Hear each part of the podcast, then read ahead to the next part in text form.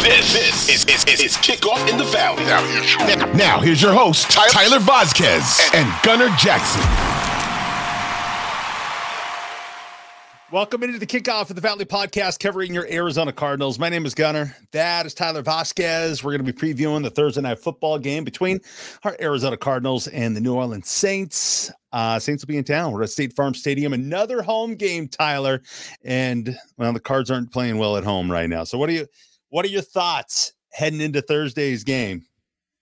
My thoughts are that if the Cardinals don't win Thursday, it'll be more than a calendar year before their next victory at, at, home. So, got to get the ship righted yeah. at some point. They have and, lost eight straight at home, is the number right now. Eight straight. That's yeah, crazy. So sad.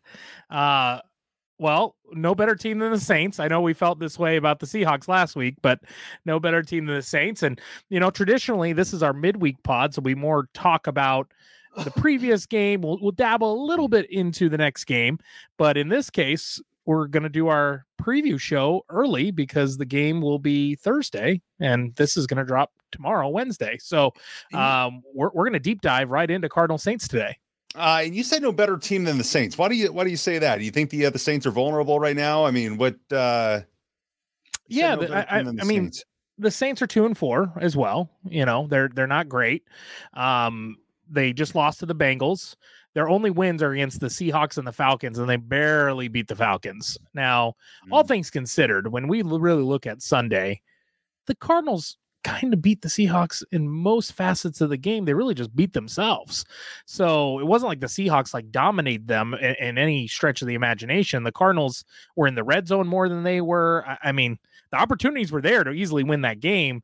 Uh, I, I, think the Cardinals, a lot of their wounds are self inflicted, right? But when we look at the Saints as a whole, back to your question, I mean, they've lost to the Buccaneers, they lost to the Panthers, they've lost to the Vikings, uh, and then just most recently, like I said, with the Bengals. So, um, yeah, but they're putting points up on the board. Like if you look at the uh, score, uh, 27 points when they beat the Falcons, only 10 against the Buccaneers. Mm-hmm. They, they, put 14 up against mm-hmm. the Panthers when they lost to mm-hmm. the Panthers. They put 25 up when they lost to the Vikings, 20, 25. They put 39 up when they beat the Seahawks, and they put 26 up uh, losing to the Bengals uh, this last Sunday.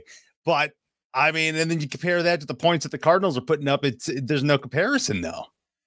The, yeah, of, of course. I, I mean, listen, listen, Gunner. The Cardinals will not win another game if they don't figure out these offensive yeah. uh, issues. So at the end of the day, I, I mean, yeah, we can say X amount of every team that comes in here at this point will put up more points than the Cardinals. So the the rest of the season, that's going to kind of be the narrative. So at this point, it's that's what the Cardinals have to focus on, and and you know that's what they're focusing on. Uh, it's going to be difficult because of injuries. Let's talk about some of those that that just came out of the last game. Justin Pugh on Monday was announced that he's done for the season uh, with a knee injury. So he will be gone. He kept get leaving games last few uh, games we've had because of injuries, and now he is done for the season. Hmm. Uh, they did just activate Cody Ford off of uh, the are they designate him to come off of IR, so now they have X amount of time to activate him. So you hope to get him back so he can replace Pugh. Uh, but in the interim, you know, you're going to be looking at like Max Garcia to fill that void like he has been doing uh, anytime Pugh's gotten hurt. Um, Hollywood Brown, obviously the big one coming out of the game that we talked about. Uh, it turns out it was a small non surgical fracture the recovery is estimated six weeks. We're that hoping on his foot. Yep, yep, that's okay. on the foot, and we expect for him to be back week twelve versus the Patriots, another home game. Um, okay. That we would hope he makes it back for. Now the Cardinals uh, did get into a little business yesterday when when that uh, injury came down. They also made a trade for Robbie Anderson, who today on this Tuesday uh, at practice was sporting number 81 so okay. making 80s regular again for wide receivers. He's on that campaign. Uh, most receivers are now doing that single digit thing or, or the low digits. Uh, but he's he's rocking the 81 like a Frank Sanders or an Anquan Boldin used to do. Um, Robbie Anderson in 2020, if, if you remember, he was uh, a stud. I mean, he was like the fantasy sleeper. Uh, he had 95 catches, uh, almost 1,100 yards, three touchdowns. He brings size. He's six foot three, which the Cardinals desperately need. Uh, speed and then playmaking ability. Those are actually three things that coach, uh, wide receiver coach Shawn Jefferson pointed out. So the Cardinals, uh, obviously with Wesley going down for the year and AJ Green not really performing, mm-hmm. I mean, all of their receivers have been under six foot. So you bring in a guy that's six three that is a bit of a speedster. So now you got size and speed on the outside uh, for Kyler to kind of rely on. Do I expect much out of him this Thursday? Probably not. Um, but hopefully, you know, as the season goes on here, he can make a difference and provide some help to that offense. Right. So it, with uh, Hollywood Brown down, I mean, we were hoping for Hollywood Brown and uh, and D Hop, right? You know, one mm-hmm. on each side. So is Robbie not going to be in for uh, Hollywood Brown, or who's taking Hollywood Brown's spot there on the wide receiver? I think this game it's going to be a little bit of a combo. I think you'll probably see my favorite and yours, Greg Dortch, get a little bit of run again. I think he might get some play this week, uh, just because the game's Thursday, right? I mean, Robbie just joined the team technically today on a Tuesday, so yeah. for him to know the playbook, I mean, they're going to have him run generic routes, and he'll get some action, but you know, he's not going to be up to speed within two days. So all things considered. Uh, I would think this Thursday against the Saints, you're going to see a little more of Greg Dortch, um, and well, obviously getting Rondale Moore continue uh, get feed plays to him in addition. You know what's interesting? I'm, I pulled up the ESPN uh, depth chart for the Cardinals, which they have updated with Robbie Anderson on here. They got uh, wide receiver one with DeAndre Hopkins, mm-hmm. AJ Green. Uh, it uh, in second at uh, WR one. WR two is still Marquise Brown and Robbie Anderson at number two in second on the WR2. WR3, Rondale Moore, followed by Greg Dortch. Yep. Yeah, I, I think they're going to move some people around though, right? Like I, I you think, you'll yeah. probably just for this game at least. So AJ Green will still get opportunities. It's not like AJ Green is going to. Well, yeah, you anywhere. see a lot of seconds. You see a lot of seconds get touchdowns and stuff. They're getting targeted for sure. Yeah, yeah, he'll get play. Yeah. But you hit on it. The Cardinals did activate yesterday Nuk DeAndre Hopkins. Uh, he's back and he's ready to go. He actually did some media today uh, with the press conference and talked about, you know, he knows he's not going to fix all the Cardinals' problems, but he does look to put a spark. He said it's really frustrating watching the Cardinals over the past yeah, few weeks. It sounds like a fan just like us, right? Um, now, to activate DeAndre Hopkins, and I'm sure we'll talk about him more as the podcast goes on, but uh, to activate him, if we could please have a moment of silence, the Cardinals had to release somebody, and they decided to release kicker Matt Ammendola. And I know he was a favorite of yours, Gunner. So if you want to take a moment not. of silence uh, to recognize the contributions that Matt Ammendola no. made but what contra- Stop. What contributions? There's no moment of silence. Hey, he got the first points in the first quarter the Cardinals had all year. He got three. Yeah, okay. Uh, but I mean, other than that, when, it, when the pressure was, I mean, that was first quarter. There wasn't pressure at all. When the pressure's on, he wouldn't bring in it. I mean, we already talked about how the Chiefs had him for the first few weeks of the season with Butker going down. He missed some field goals. They released him. Cardinals picked him up, regretted that right off the bat.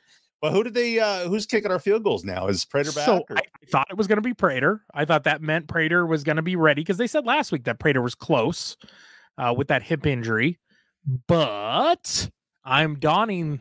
I don't wear glasses, Gunner. These glasses I'm wearing right now, and I know this is an audio podcast, and hopefully, Ka Ka producer Adam, the bird god, will get us some video footage, uh, video clips to post on social this week. Because if he, uh, voice of the bird god here, yeah, there you go.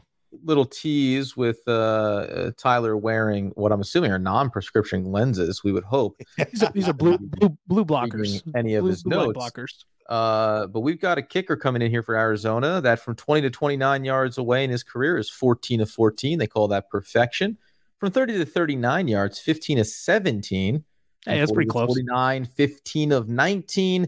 And those always key moments when you need that long field goal. Never fear.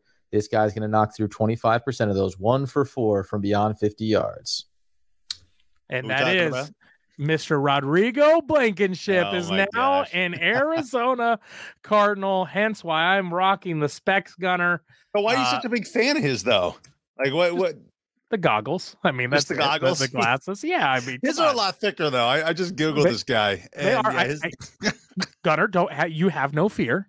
If you come out to the tailgate Thursday out at the Lola, birdgangtailgate.com, uh-huh. uh, if you come out to the tailgate Thursday, I have them on rush order. They'll be here tomorrow. Thank you, Amazon, for being so efficient.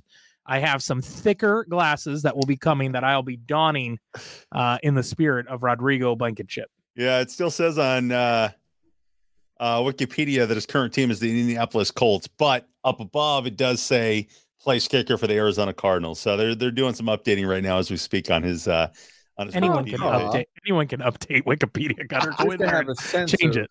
Uh, where this gentleman is going, by the way, he he really splashed the pot for the Indianapolis Colts when he came into the league in 2020, knocking 86.5% of his field goals okay. through that season. He followed it up. That was a 32 of 37 overall in 2020. 2021, five games, 11 of 14, 78.6%. And then in 2022, just three attempts, knocked through two of them for 66.7%, and then effectively uh, lost his role with the Colts hard to find good now kicking. wait he lost that role though because he did miss the game-winning field goal in week one for the colts mm. uh, it was a 42 yarder what does that sound like um, but they also said he proved to be a liability on kickoffs so I don't know. be careful what you. Liability. You just can't maybe, kick it straight. Uh, yeah, I don't know. Maybe his kicks. I, I didn't I haven't got to watch uh, any Colts or Rodrigo Blankenship footage from week one, but or the preseason. Maybe he was kicking them out of bounds. Maybe he was just uh, shallow kicks, giving the the other team more yards. That would be the only know. liability, right? If it goes out of bounds, that's a penalty. So that would be the only liability. Yeah, yeah move him up yeah, to the 40. Uh, I do believe he was uh, shanking a couple of his kicks out of bounds, obviously costing hey. field position. The other factor that you may not think about necessarily because we're so used to balls going out of the end zone is also, and by the way, dangerous team in the Saints with some really good returners, right? Just not putting the ball where it needs to be, mm. whether that's through the end zone or left side, right side, right? Where's the coverage uh, going to be headed there?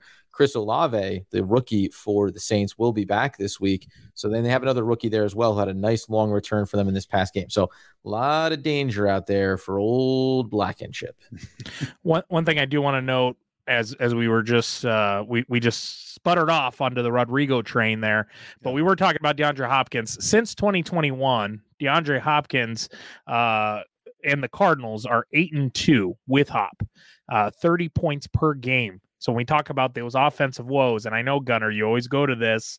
Well, mm-hmm. Hop shouldn't make this much of a difference, but yeah. he does when we look at the numbers. Uh, you look at the numbers, but that was last year. Okay, you know, listen, yeah. listen. Eight and two, 30 points per game without Hop. Five and nine, 19 points per game. Again, that that kind of goes to where the Cardinals are right now. So, um, eh, eh, you got to hope that this the these are things these are things will be corrected. Yeah, with, you hope. You hope. Hop. Yeah, you hope. And I mean, the the the Saints are going to be well prepared for a Hop's return. I don't know who they. I guess that's a, a uh, question for beyond en- enemy lines later. Is to who who do the Saints have that can match up against Hopkins? You know, I I I think when you look at those numbers, yeah, they look great from last season when uh, when Hopkins was playing. But I mean, this is they look like a completely different team from last season, man. I mean, they just can't get anything going. I I, I mean, Hopkins is going to help. You know, hopefully turn things around. You know, if anything, just having that um, energy on the sideline and on the team and and you know, and all that. But I mean, dude, I I don't think he's the magic potion to turn all this around. We'll see that. I, hopefully I can eat my words. Find, yeah, we are about to find out, right? Um, let's talk about the Saints' offense uh, and defense versus, and then also the Cardinals' offense and defense. Uh, Pro Football Focus ranks their offense number nine in the NFL, their defense 19th. So defense definitely beatable, right? Like their defense, uh, when you think about the Saints, and and we'll talk to our behind enemy lines guest about this. Mm-hmm. When you think about the Saints over the last, I don't know, feels like a decade, uh, it's always been the strength of this team. Now with Drew Brees, they they obviously had a great offense. Things have been a little dicey ever since, but uh, defensively, that is their strength. But right now, when you look at where they're ranked, uh, it's really the offense that has carried them so far this season when they've had success. Um, the Cardinals in offense, they are now ranked 20th They were 17th going into the Seahawks game, so they did drop back a few spots defensively. And I think this is so crazy. And I don't know, like, I can never, I can't find anyone that can explain how Pro Football Focus can figure this out. But mm. they have uh, the Cardinals defense at 32nd, the worst in the NFL. And I just with what they've been with the car with what the Cardinals have managed to do on defense against some of these star number one receivers. You talk about limiting Davante Adams, limiting Cooper Kupp, limiting DK Metcalf and and Lockett, and just all these star wide receivers that they've had to play weeks after weeks after weeks. And uh, I still to see their defense being ranked last in the NFL doesn't really make sense to me, but it is what it is. Um, one news to note, I want your opinion on this, Gunner. Mm-hmm uh, Coach Kingsbury said he was kind of uh, prodded on this in a few interviews this week.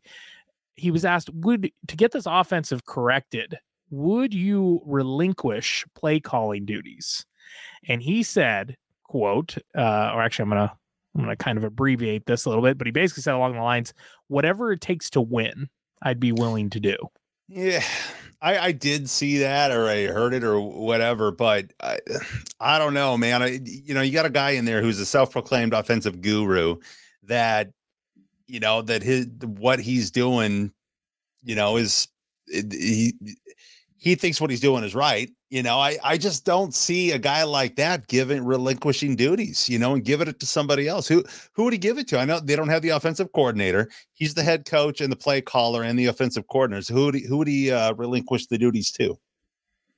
Uh, we talked about this uh, on the last episode. I I, it, I don't know. It, well, we speculated be... like if he was canned, who would take over? But I mean, if he's still there on the sidelines, and he is the offensive yeah, I, I, don't think they'd be bringing anyone in, not mid-season. Like it would probably be someone already on the staff. So again, Cam Turner, um, Coach Jefferson. I, I mean, you've got a few coaches that could slide in.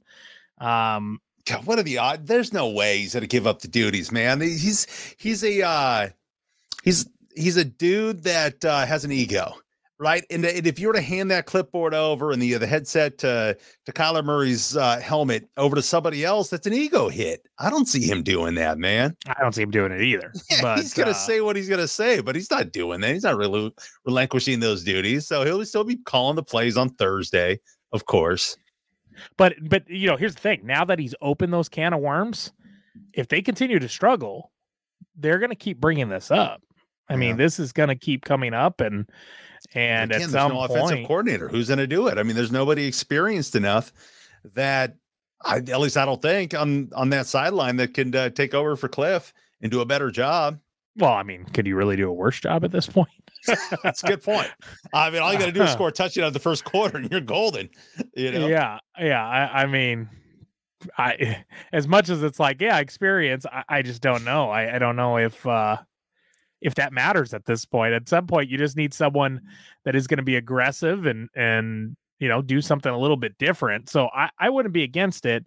I know Kyler Murray was favorable. I, I believe it was Coach Whipple. Uh, I'm actually gonna look this up real quick uh, yeah, Coach Spencer Whipple.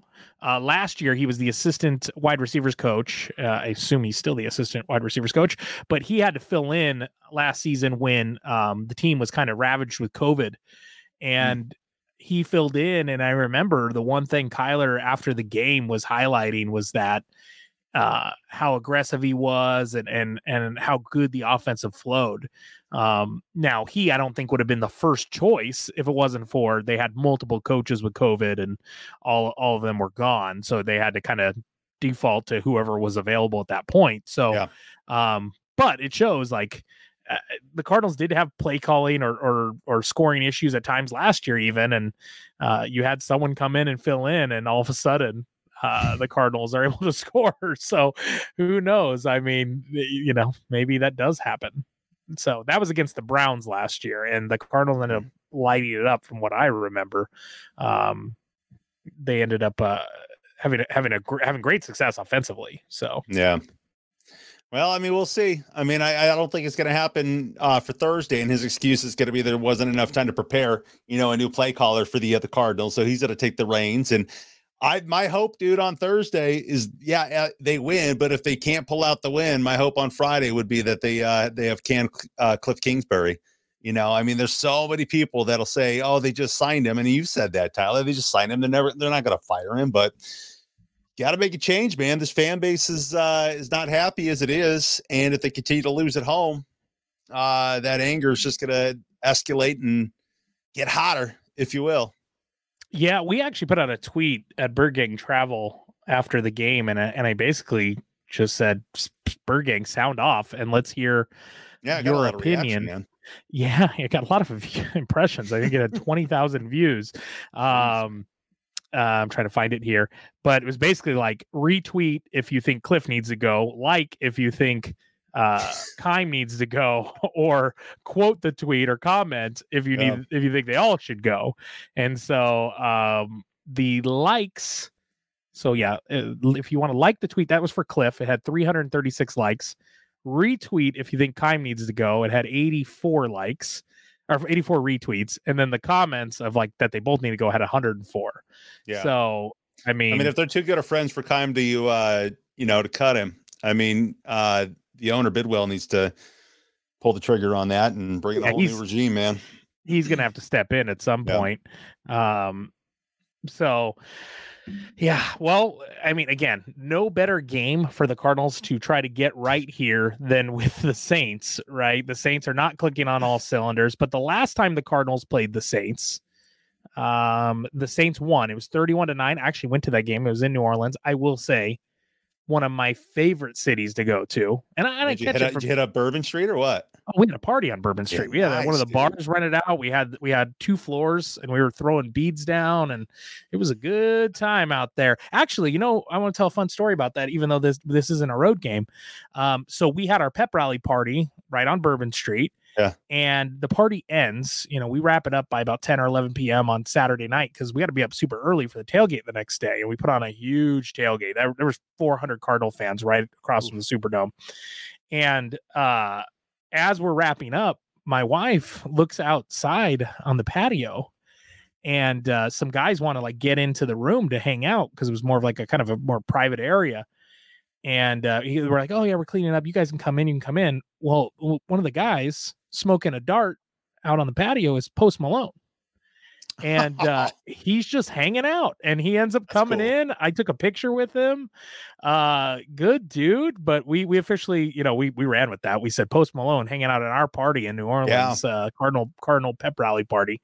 Um, so yeah, it was that was a cool experience going to New Orleans. But this time around, they're coming to see us. Yeah, uh, Ser- series wise, Saints lead the Cardinals 16 to 15 in, in their matchups. So um, hopefully the Cardinals can even this up at 500 and uh, help themselves in the division. Right now we're behind everyone in the division by one game. So if the Cardinals can can get this W on Thursday, they'll be in, in, in better shape. But with that being said, let's bring in our guest this week. Let's go behind enemy lines from the uh, black, I believe it's a Black and Gold podcast, an Audacy Inside Black and Gold. Inside Black and Gold. My apologies. Uh, Inside Black and Gold podcast with the Audacy Sports uh, family of podcasts. Jeff, I don't want to mess up your last name. Noak? Nowak. Yeah. Nowak. Like it, just like it's spelled. Ah, I love it. I love it. Okay, Jeff Nowak. Uh, Jeff, how you doing, bud? Thanks for coming on.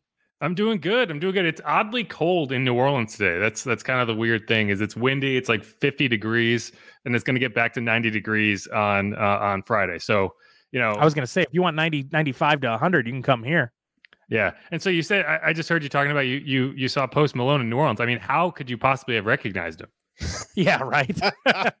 well, I think it was so Halloween with, with face tattoos walking around. I'm I'm pretty sure it was the week coming out of Halloween or the week prior he had a concert like the next day. So he was just hanging out going bar to bar and then he went and performed uh that's the cool thing about new orleans. And i and i said this i i honestly i'm a huge fan. I've heard some people being like oh it's a little dirty a little run down. Oh, it is.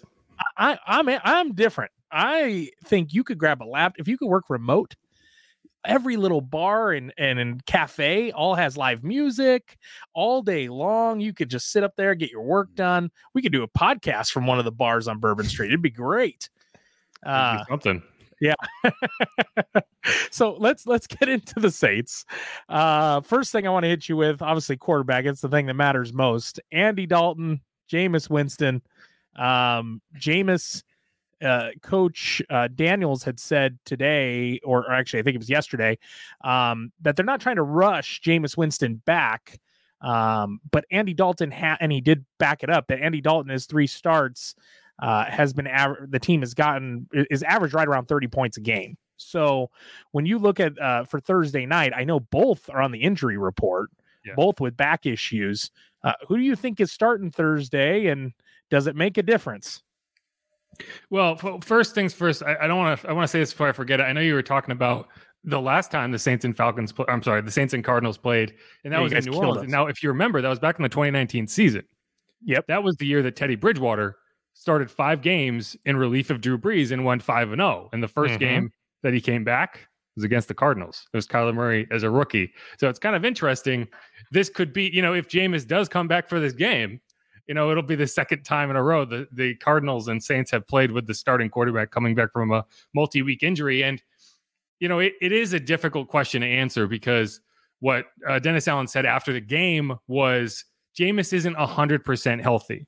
Jameis was active for week six, but what we learned in the aftermath is he was the quote unquote emergency third option. Taysom Hill was actually the backup quarterback for that game. Um, and so, like, the reason you had Jameis active was because they had to cut Jake Luton, who had been the backup, the third string backup going into that week, so that they could make room for some of the receivers that they had to call up. Uh, because you still have no Michael Thomas, no Jarvis Landry, Chris Olave was out, Deonte Harty got put on injured reserve. So it's really a question of how healthy both of these guys are. And I don't think that it's out of the realm of possibility that Taysom Hill starts the game because we don't know exactly how significant Andy Dalton's back injury is. He's been limited in practice. Uh, well, he was limited in today's practice. He would have been limited had they practiced yesterday. That's something with mm-hmm. the Thursday night games. The inj- the first injury report of the week is like a guess. Like yeah, I saw that practiced if they did. Both teams um, had a um, lot of uh, guest injuries for yes. for Monday because they both took Monday off. Yes, and so Jameis has been limited. He was limited throughout last week. I think it's going to be Jameis. Um, you know, the, the quick turnaround to Thursday night. Honestly, if you want to talk about someone who's not 100%, it's probably going to be harder on Andy Dalton, who actually played on Sunday, if he's dealing with an injury, than Jameis, who might not be 100%. And I think that what DA said is kind of interesting because he's not 100%. You know, all you hear from NFL players is throughout the season, no one's 100% yeah. ever. So it's not really a question of whether he's 100% because there's got to, you know, I'm sure half the roster is out there playing at something less than 100%. It's can he play at a level that you feel like can help you win?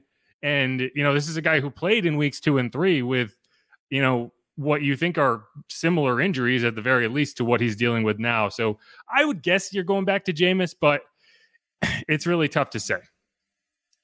You mentioned the the wide receiver room last game it was like all your receivers were out. I mean, mm-hmm. uh, talking Michael Thomas, who everyone was hoping would resurrect his career this season, and he looked like he was off to a great start, but a- again banged up. Uh, Jarvis Landry, someone you guys acquired. Uh, you guys, you guys got him last season, right? This off season. Yeah, this, last this, season? this off season. Yeah, yeah, this off last year in Jarvis, Yeah, that's right. Um, but you guys had Jarvis, uh, Jarvis Landry and then uh, Olave, obviously been a bright spot for the team. Olave came out of concussion protocol. I saw that.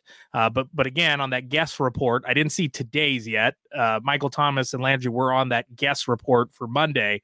It did um, actually just come out. I just got it in my. Uh, are, are they still on the injury report? Or are you guys going to be healthy at wide receiver, or do you think you're going to be uh, missing ab- some weapons? Absolutely not. No, I, I I don't think Michael Thomas and Jarvis Landry are going to be out there. Does not sound like they're going to be.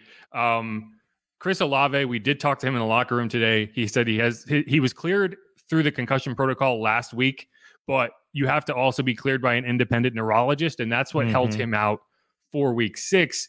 That he has been cleared. He said he's good to go. So Chris Olave will be out there unless you know he trips and and breaks his leg. Uh, you know, some other injury yeah, occurs. Yeah, yeah. Um, but he will be out there, and that's a big uh, positive for the Saints because last week, you know, you were talking about Keith Kirkwood, Marquez Callaway, Tre'Quan Smith, uh, Rashid Shaheed, who uh, a Weber State kid who got who got signed to the active roster and scored a touchdown on his first career uh, offensive touch, which, like a sweep, you know, right?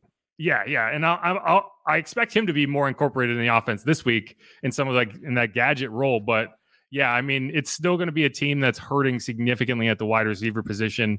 And I think the the only positive you can say for the Saints is that Jameis and Chris Olave have been in sync from day one. Um, so you know, if he can get him back, it's going to be a little bit easier on the uh, on the workload of the wide receivers. But this is also a team that's run for 200 yards each of the last two weeks. So you know, it's gonna they're gonna try to do that again. I'm sure you tee me up so nicely. Uh, that's exactly where I was going. The Saints averaging over 230 yards uh, rushing the last two games. Alvin Kamara, uh, Mark Ingram, and of course, we talked about earlier the gadget player himself, uh, Taysom Hill, uh, between his arm and his legs. I, I, mean, when we talk about this run game, how important to the Saints knocking off the Cardinals this week? Uh, how important is that that running back room? Yeah, I mean, I, I, don't even know if you call Taysom Hill a gadget. Player. I know. I, I, I like literally a gadget at this yeah. point. You know, like go go gadget, whatever you need. That's what you look. You, do. you look on fantasy, and it's like he's listed as like you can list him as like four different positions. I mean, where, where do you put him? Right, and and you know, I would list him at three positions, and none of them would be tight end because yeah. he hasn't played tight end. but that's where I got to start in fantasy. Funny story. During the fantasy football draft that I have, I was texting a friend of mine and he I t- drafted Taysom Hill with my last pick, and he he sent me a text and was laughing, and I was like, "You look, Taysom Hill is going to score double digit touchdowns this year, and he's going to steal all of Alvin Kamara's touchdowns." Well, you know, I started him uh, in week five against that person I was texting, and it was just like, "Yeah, this this works." He got 38 points, but that's exactly what's happened. Al- Taysom Hill has six touchdowns, Alvin Kamara has zero. So if you are an Alvin Kamara fantasy owner, you hate Taysom Hill if you're a Saints fan, you love Taysom Hill. And what he's able to do in the run game is from the quarterback position. He is more of a wildcat quarterback than a, than a mm-hmm. tight end or than than a traditional runner. And so a lot of times what you'll see is, um, you know, you're going to have five offensive linemen, two jumbo linemen, and then three tight ends on the field with Taysom Hill taking a direct snap and it's just 11 on 11 football. And it's like, okay, come up and make a tackle. Uh, and if you don't, he's going to run. And you're going to see that on third and short. You're going to see that in the red zone and it has been very effective. The Bengals actually did a good job of stopping it in this past game. And I think that's a big reason why you saw the Saints go one of five in the red zone, uh, because this has been a hyper efficient team in the red zone to this point in the season. Um, and so if this team, th- this is not an offense that's going to get down the field time and time again. They need to make those scoring opportunities count. And that's what they weren't able to do last week, and it cost them the game against the Bengals.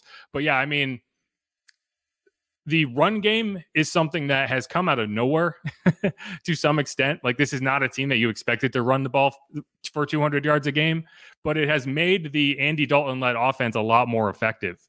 Um, and the, my question is whether you can continue to be as effective on the ground with Jameis in there um, just because you're going to be seeing different looks and you're going to have to rely on him to get you into those run plays. Um, and I'm just not sure that he's able to do that as well as Andy Dalton is, just kind of a seasoned veteran who's been around forever. Um, but yeah, that's going to be something that if it can continue, will help the Saints get back on track because these teams are in very similar situations. They're both two and four. They're both in the a weak NFC. Neither team is in a division with anyone who has a better a record better than three and three. so whichever one of these teams wins this game will feel like they are right there in the NFC. Whichever team loses it will feel like they are a mile away from where they need to be. So it's going to be interesting to see how that plays out. Yeah, it's crazy to think in, in week seven that you're talking about a a must win, but I, I, think that's kind of where you're at, just as teams will start getting some separation here soon, you would think. Um, so, yeah, the very important game on Thursday for both. Uh, my last question for you we talked the defense. I feel like the Saints' strength over, I don't know, decade plus has always been the defense. Uh, lately, as of late, giving up about 20 plus points a game this season. Um, what do you make about the defense, and and can the Cardinals' offense get right with the Saint uh, the Saints' defense on Thursday?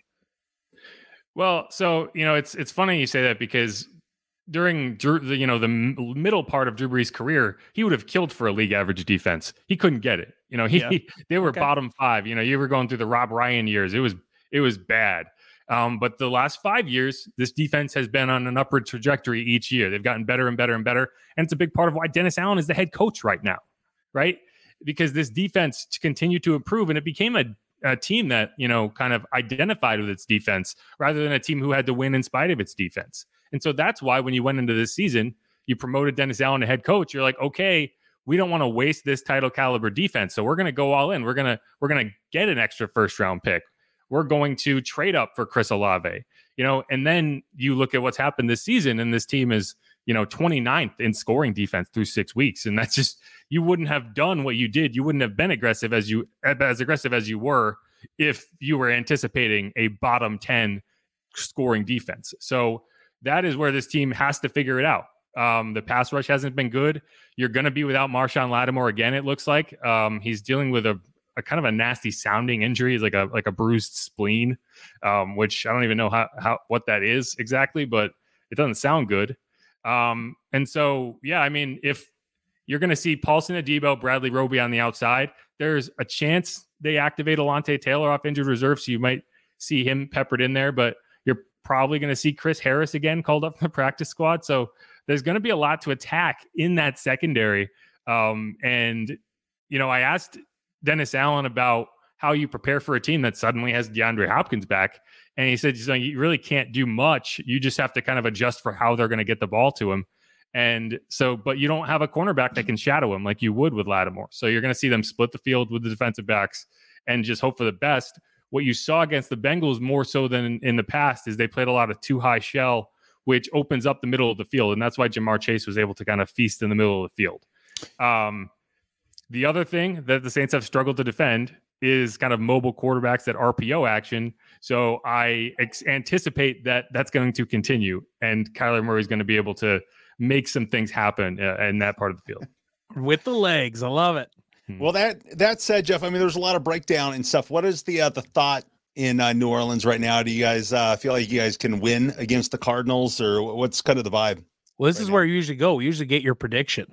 What yeah. what where where are you gonna? We put a bet on this too. Gunner usually bets on whoever comes on for inside uh, uh, the behind enemy lines. He typically whatever your prediction is, he will put some money on it, and you get a cut if you hit. So we want you to we want you to bet realistically. Well, there is not a lot of positivity right now, and you know part of it is due to this this fan base, this New Orleans fan base has been a little spoiled, right? You had mm-hmm. Sean Payton forever, you had Drew Brees forever. Now you don't know who your quarterback is week in week out. You know, a great example is the Saints got the ball back with a minute and 57 seconds left. They needed they had three timeouts and they needed to get downfield and score a touchdown. And when you had Drew Brees, you were like, man, we're gonna win this game. Yeah. That didn't doesn't feel that way anymore. You know, when it, when it's Andy Dalton and he barely got past midfield, right? Yeah. Um, so from a fan sentiment point, there is a lot of frustration because the talent is on is there on this team. The injuries are still there. You know, it happened last year, it happened again this year, and you haven't figured out a way to to kind of just be league average in an injury prevention department. Um, and the offense has played better than you probably expected without its starting quarterback and with all the injuries, but the defense has let you down. So, you know, there's a lot of frustration. That said, I watched this this Cardinals team lo- get held to nine points by what I would argue is the worst defense in the NFL. Yeah, let's not bring that up again. so, you know, any in any other circumstance, I would say, man, I don't trust this Saints team to win a game. But you know, that's a Seahawks team that you know, and granted, they're getting DeAndre Hopkins back. The Cardinals are, and I and I understand that. But if you hey, can't, we have, home, we have home field advantage, baby. We're great at home. You know what I mean? yeah. I'm just saying. I watched that Seahawks. that that Seahawks defense is atrocious. Yeah, yeah. This, right. this Saints team put up 39 points. Taysom Hill scored four touchdowns. Yeah. So there's there's no excuse for not being able to score against that team. So you know if the offense, if the the Cardinals offense can't get anything done against the Seahawks, then I have a hard time seeing them get anything done against a defense that has been underperforming, but it has not been terrible. You know they're getting pressure. You know they have you know lockdown man corners, and you just don't have your best one. So I you know I don't know what the line is. Um, I think the Saints it's, get right in this game. Okay, it, uh, Arizona's favored by one point, which normally a home team would get three points. You yeah. know, so, so Vegas doesn't have favored. Yeah. Um, this has also been a team that has played very well away from home. Um, so oh, that's something great. to keep in mind. yeah, and the and the Cardinals have uh, have lost eight straight at home. So well, the Saints have been that. terrible at home too. The Saints have lost, you know, six of their last eight games at home. Yeah, but they've won like I want to say six of their last eight road games, which is honestly crazy because that Saints home atmosphere is mm-hmm. awesome. Probably top five in the NFL. Uh, when they turn the lights down and do all the cool stuff, and you got the fan, the the guy with the big helmet with the whistle. Uh, yeah, yeah. he lives like a block away from me. Oh, really? Yeah, you guys, you guys got a great, great, great, great fan base. What? But we need to get a score from you. What's your score, score. prediction? Yeah, that's that's tough. Um, but yeah, for I mean, I'll tell you that everyone who's in the dome feels the same way. Like this is a fan base that expects to have a home field advantage, and it just hasn't existed um, over the last two years. You know, since Drew Brees retired, it has not existed. So maybe it was just Drew Brees. Um, Drew Brees. But, you know, I it, it really it's tough because if if Jameis is out there, you know, I think you're gonna the offense is going to look a lot different because they're going to try to go over the top a lot more to Chris Olave. Um, I think this is going to be a field goal game you know, maybe maybe 24 15 in that range. I think the Saints are going to they're going to win it. You know, I, and I just Ooh. don't know. You know, is Robbie Anderson active? Right? Is DeAndre Hopkins rusty? Um, th- those are the questions because if those guys can make an impact, then that's one thing. I don't know. I, I don't way, know who the Cardinals running back is. Is it going to be Eno Benjamin? Like I, I, I, honestly don't know. That that's an interesting score. Tw- what was it? 24-15? Yes. Yeah.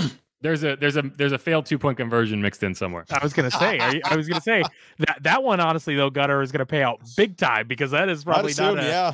normal. Yeah. I mean it's too. It might be a scorigami. That's usually not one to bet. Yeah, scorigami, yeah. baby. Uh, well, Jeff, get, get your I mean, plugs like, in. Let's see. How do they get there? How do they get there? Right. Well, it's all field goals, or it's well, no, two it's, It's, it's yeah. So you can get yeah, there if you're the Saints with three touchdowns and a field goal. Yeah. If you're the Saints on the 24 on the 15, it's all field goals for Cardinals. That's them not getting in the end zone, or it's two touchdowns with one two point conversion. So, well, hey, that makes sense. I'm with it. it could, I, yeah, so yeah, you, the, can the, do it. The the scenario you could have is the Saints are up 21 to 7 Mm-hmm. No, no, they wouldn't get to 15. 21 to six. No, yeah, 21 to seven. Why you you wouldn't push it to 15? Yeah, there's no reason to go to 15 uh, either uh, uh, whatever I already said, I'm going to stick with it.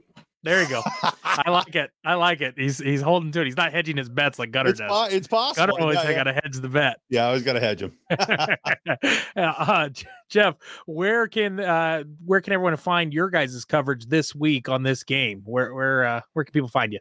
Yeah, so yeah, the Inside Black and Gold podcast. It is an ampersand. So if you can't draw it, you can you can type it in. That's black and gold. It's on wherever you get your podcast. Obviously, the 2400 Sports Network, Audacy, Apple, Stitcher, Overcast, Deezer. I'm learning all of these for the first time. Um, and then uh, you can find me on Twitter at Jeff underscore Nowak. I've been very snarky the last few weeks because I hate watching teams lose football games, and that's all that I've been able to do. Oh, that sounds like um, us. Hey, we could be best friends. This is great. yeah. And uh, as you can see here, I, am with WWL. Uh, I host the pregame show. So if you're looking for a pregame show, that's live from, uh, well, on Thursday Night Football. It'll start at 3 p.m. So I'm on there from 3 to 5 with my co host, Steve Geller. That's, uh, you know, you can find that at WWL.com. And that's where you'll also be able to find all of our um, coverage from, you know, pregame stuff, postgame stuff. And uh, we also do kind of a live reaction uh, podcast after the game. So if the Cardinals win and you want to go, you know, rub it in, come check it out. Uh, and if they lose and you want to see just how just how uh, awful Saints fans can be after a win, you know, check that out too. those, those credentials behind you make you look pretty important too with the other Saints. Well, they let me in the building, so that helps. hey, that makes one of our shows. Uh, well, Jeff, we appreciate you coming on and going behind enemy lines with us. For sure. Thanks for having me, guys. Uh, but yeah, think, talking about the the line, DraftKings has uh, the Cardinals at uh, one point favorites. Uh, FanDuel has them at one and a half point favorites, uh, and the over under of 44 and a half points, Tyler. So, I mean, that, that 44 and a half makes it uh, seem to me like it's going to be kind of a lower scoring game. Yeah, I, and you don't like when it gets in those lower fours. Uh, yeah, I mean, you I mean, that's that's usually when you take the under. Yeah, I I mean, based on the last based on the last number of Thursday night football games, uh, yeah, there has been point. zero touchdowns scored. I believe on the last two. I know the last right is the last two. I know two weeks ago zero touchdowns. Was last yeah, Thursday? was that another one of those? Yeah, they were snooze fest, both of them. They were really bad. I mean, you see that meme going around with Sunday Night Football, Monday Night mm-hmm. Football, and then uh, the little uh the little girl on uh yeah what movie is that from that's from that uh, Adam Sandler flick yeah yeah yeah the, the Rob Schneider's Rob yeah. Schneider's daughter in the uh yeah. that that movie my wife Great was meme. just watching that the other day and uh it's where they're all buddies growing up I can't even yeah yeah phenomenal meme but yeah. uh I mean dude I mean those last two games on Thursday night football s- very similar over under uh give or take a point or two uh, in the uh, the mid 40s. So this could hopefully doesn't end up being another one of those games where it is all field goals. But I think I'm going to hedge and just be a little a uh, little cautious on it because I have no confidence in the other Cardinals right now. They've lost me some money this season, so I'll I'll do a little bit of hedging. But um, Kyler Murray on the passing yards, all they have they, they don't have many up right now. They have Kyler Murray on the passing yards over under at 245 on on uh, DraftKings. Uh, which how are you feeling on 245? I feel like it's a little little high. Man, I I this is why I'm terrible at betting because I let my fandom get into it. I just feel like Kyler Murray has to have a breakout game at some point. Like this offense can't be this bad forever. They're it just they can't. Like there's yeah. too many weapons. He's got too much skill.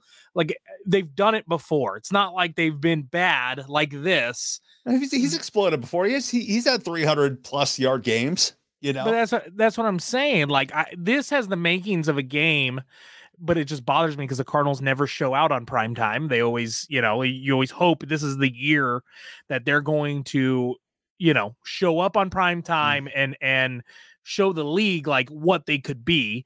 But my so that's where I go back and forth on this. My fear is they're not going to do that again and they're going to be terrible.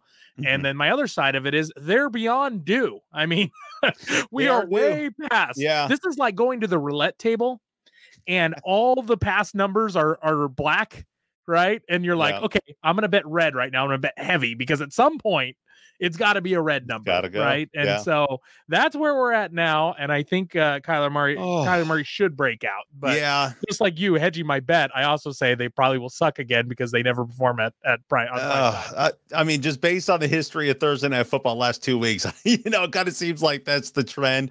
So, oh, dude, and then uh, Bet IQ, I will say this: our friends at Bet IQ, they do have the cards uh, winning by over a point. They have that as a five star bet, which is their best bet, their most confident bet. So they do have the cards winning uh, with the spread. They have the total at 46 points.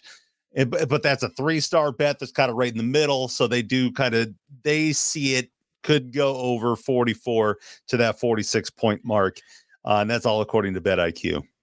Yeah, and I've seen some lines actually have them at a point and a half right now. So you know, it's regardless. Yeah. I mean, it's a coin toss of who's going to win. Uh, Oof. If you're not getting at least the three for being home, that means Vegas is not uh Vegas not high on you. Speaking of yeah. another bet though, Gunner, I'm going to yeah. see your thoughts on this one and if you would bet high on this one or not. DraftKings, I just saw this. Uh, Kyle Odegard, friend of the show, tweeted out the over under win total is now six and a half for the Cardinals. Cardinals obviously have two wins now. They would need five more wins. Yeah, to, and might might have point out that you had them at uh, over ten wins. Yeah, no shit. at the beginning of the season, so now uh, Vegas has them down to six and a half. So you're I, saying I'm, I'm, going to recant on on that prediction. By the way, I'm going to say you goaded me into that. I felt like with the new I, podcast, I did. I did. No, okay. Now let's go back to the last uh what two podcasts ago. You put a bet on a sleeper pick of uh, Kyler Murray being the MVP. How are you feeling about that one? I keep drinking the Kool Aid gutter. Okay, I mean I'm a fan. This is the podcast right. for the fans, by the fans. This is do what happens. Do so you see him going six, over? Do you see him going over? No, I'm asking you. Six and a half games. Six gutter. and a half. What do you think when you look um, at the um, schedule? They're at two right now. Will they? Will they beat the Saints at home? you got to take into account their winning streak at home, their losing streak at home. They can't lose forever at home. I like, know that's got to end but it will it be on Thursday? I don't know. Uh, they're not going to beat the Vikings on uh, the 30th. So let's say they do beat the Saints on Thursday. That's three wins, right? Yeah. Uh, then they hit Minnesota to take on the Vikings. That's a loss. Uh, Seahawks are in town on the 6th. It's a winnable game. All right, let's give them four. I'm almost betting they beat the Vikings, by the way. No. Yeah.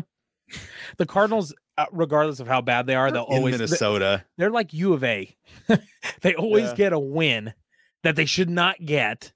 And I feel like that's the, the one that makes the most sense about going forward of like what's the sleeper game where a team is they're good, but they're not Yeah. great. Okay, but what, at Um, what point do does everybody get healthy again? Well, that's the big question. The Cardinals, I mean, as we went over earlier, th- uh, they're only getting worse when it comes to health. yeah. So okay. the, so the- it, you know the next question that we haven't posed and, and this isn't really for this show but i'll say it now steve Keim traded for uh, uh, robbie anderson how active does steve Keim get at this point does he start bringing in more guys more Yeah. reinforcements um, or do they just say it is what it is and they go the rest of the season and, and just figure wh- where Yeah. it lies is where it lies so yeah at some point you got to think michael bidwill's in the background you know if, if you're if he has any thought of firing Keim or or Kliff or both, Mhm. like, do you really allow these guys to mortgage gra- draft picks and and mortgage the future?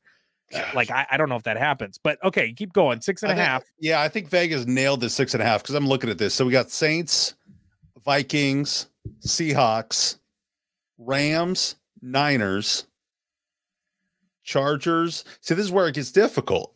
You got Chargers. who are the Chargers okay. didn't look that great last night against. No, the- they didn't, but Yeah, I know they didn't, but I, I think they're getting healthy though. But they'll be healthy by the time yeah, they got uh, Keenan Allen coming back at some point. Yeah, and then they got the Patriots, which I mean, Bill Belichick, dude, he's got that team cooking right now, especially yeah, with that third no name quarterback. quarterback. Yep. Zeppo or Zeppa or Yeah. whatever the hell his name. is. Zappy. Uh, Zappy.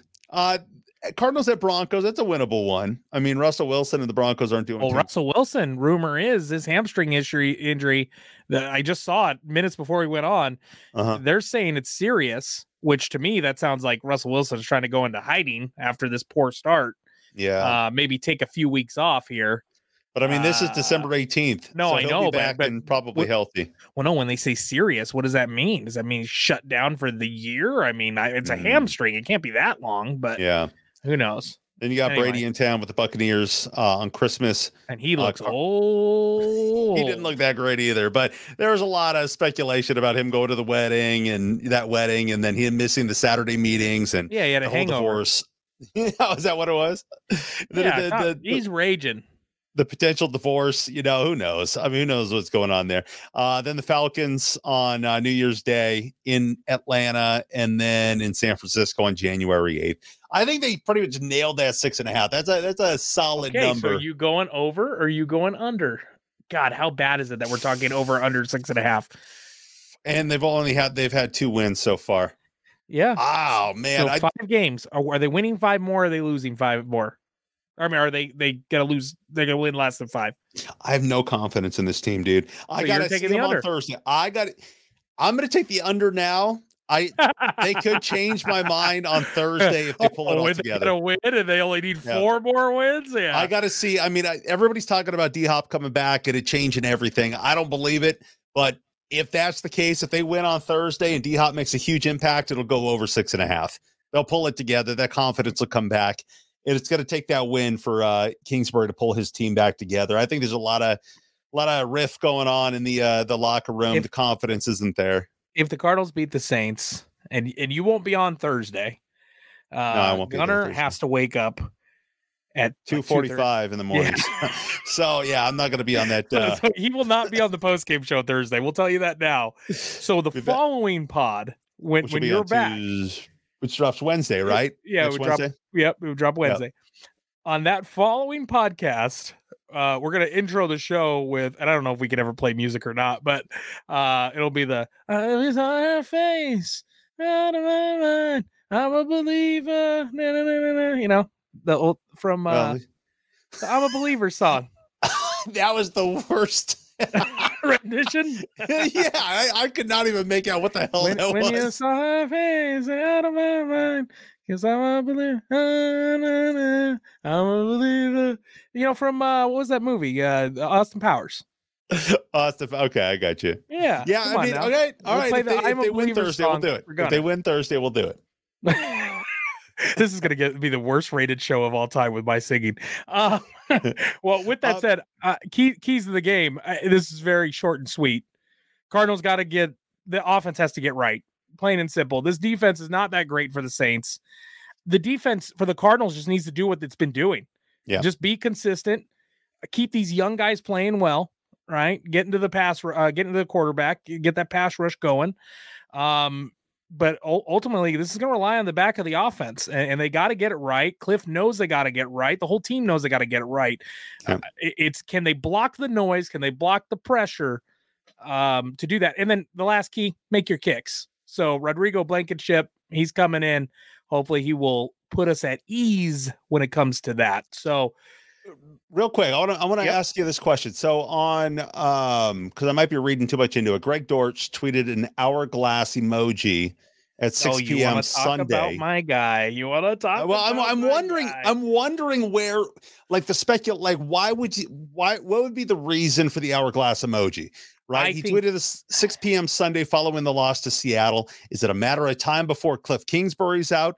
Is it a matter of time before they start including him and and he helps, you know, including him more in the game. Like, what would be the reason for the hourglass emoji? I, I think that's got to be about him, right? Like, like that he's going to uh be able to get things rolling right like i would yeah. think that that he's going to get some action he'll get going and and that's what he means and or, maybe he knew maybe he knew at that point that hollywood was going to be done which you take okay. another short speedster out of the lineup okay you know, you would think he would get some run. Like this week, I, I, really expect him to get some run. I actually, and that's what I was just looking for now. I sent you guys a uh a a graphic that someone had created um, right before the show about Greg Dortch. Wide receivers creating the most separation in 2000, uh, 2022. Mm-hmm. Uh, Greg Dortch with 4.4 yards was number one in the NFL, in the whole NFL. Okay. So I, I mean, between the so, hourglass, between this, and then the last thing I'll say, Gunner, Sports Illustrated put out an article, which I would go look this up if you're any Cardinal fan. Uh, the number one like breakout, it was like breakout sleeper player, and who was the Cardinals? Light the Dortch, Greg Dortch. He was the, but but again, it's like guy's not playing. He, he hasn't yeah. played since Rondale Moore came so, back. So the hourglass speculation is that he'll be playing more. Maybe, maybe he heard something. It's got to be him. I don't think he's or, saying like, "Oh, oh my gosh, Kliff's got to get fired." I don't. it's think, only a matter of time for no, Kliff's gone. No, no, uh, no Or no. or I mean, D Hop's back. I mean, these they're in the wide receiver room together. You know, maybe that's uh, it's only a matter of time before it gets turned around because D Hop's back. I don't think that. No, okay. Greg Dortch has been very uh, when he's been interviewed, he's been very very vocal about this is now my time. I've now latched okay. on with the team. Blah blah blah blah blah, and he was showing it and now he hasn't been used because our offensive guru, for some reason, thinks he doesn't need to be played, even yeah. though he's a top performing guy on your team. I don't know, All but right, well, uh, I mean, just you saw the frustration yet last night with uh, Melvin Gordon. He wasn't being played. That that's frustrating to not be on the field. So if you're Greg Dortch not on the field, knowing that you have the talent and the skill to make an impact, and the coach isn't using you. I, I'd like to think that that hourglass is, you know, him angry at Kingsbury for not using his talents and using him more, and it's only a matter of time before Kingsbury's gone. I'm not the biggest fan of Kingsbury, you know that. I, I love to see him if follow with a loss on Thursday My- to to, my partner, to... my partner at Bird Gang Travel, Eric, he made uh, shirts that he posted online that he is slinging uh, for twenty five dollars. Uh, hashtag Fire Kliff is hey, on them. Yeah, he must it. be he must be listening to the pod, and he stole yeah, your idea, Gunner. I and like now he's, it. Now he's profiting off of them. So we're gonna have to we're gonna have to bring it up to him. But I will say, uh, as we wrap this episode, yep. and we're way over time.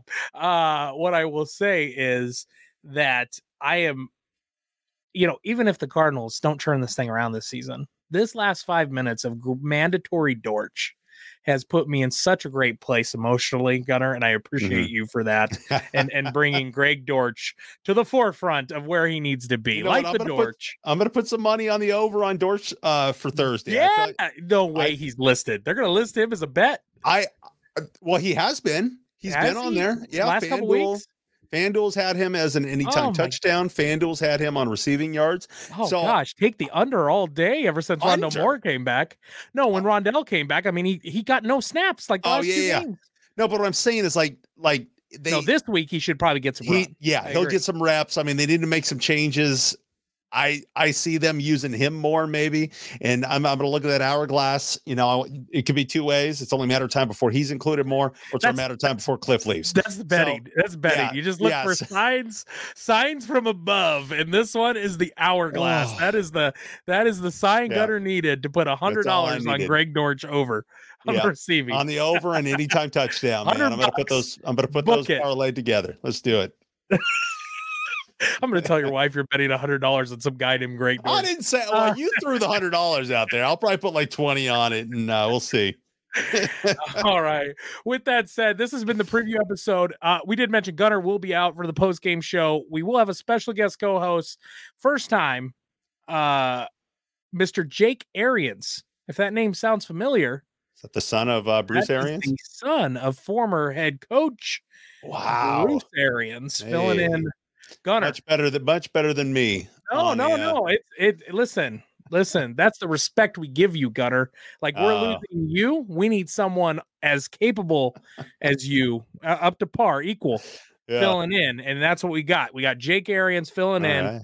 And uh, he's going to give some good context on the game and, and oversight in the sense of the Bucks, who he's been following a lot over the last couple of years because of his dad being the coach and now in the front office of yeah. same division as the Saints, big rival for the Bucks. And then obviously he can speak to his time and his dad being here uh, as part of this organization. So um, he's been around football his whole life, so it'll be an interesting uh, perspective to, to, hear from him. Again, this is I'm the podcast. I'm impressed, man.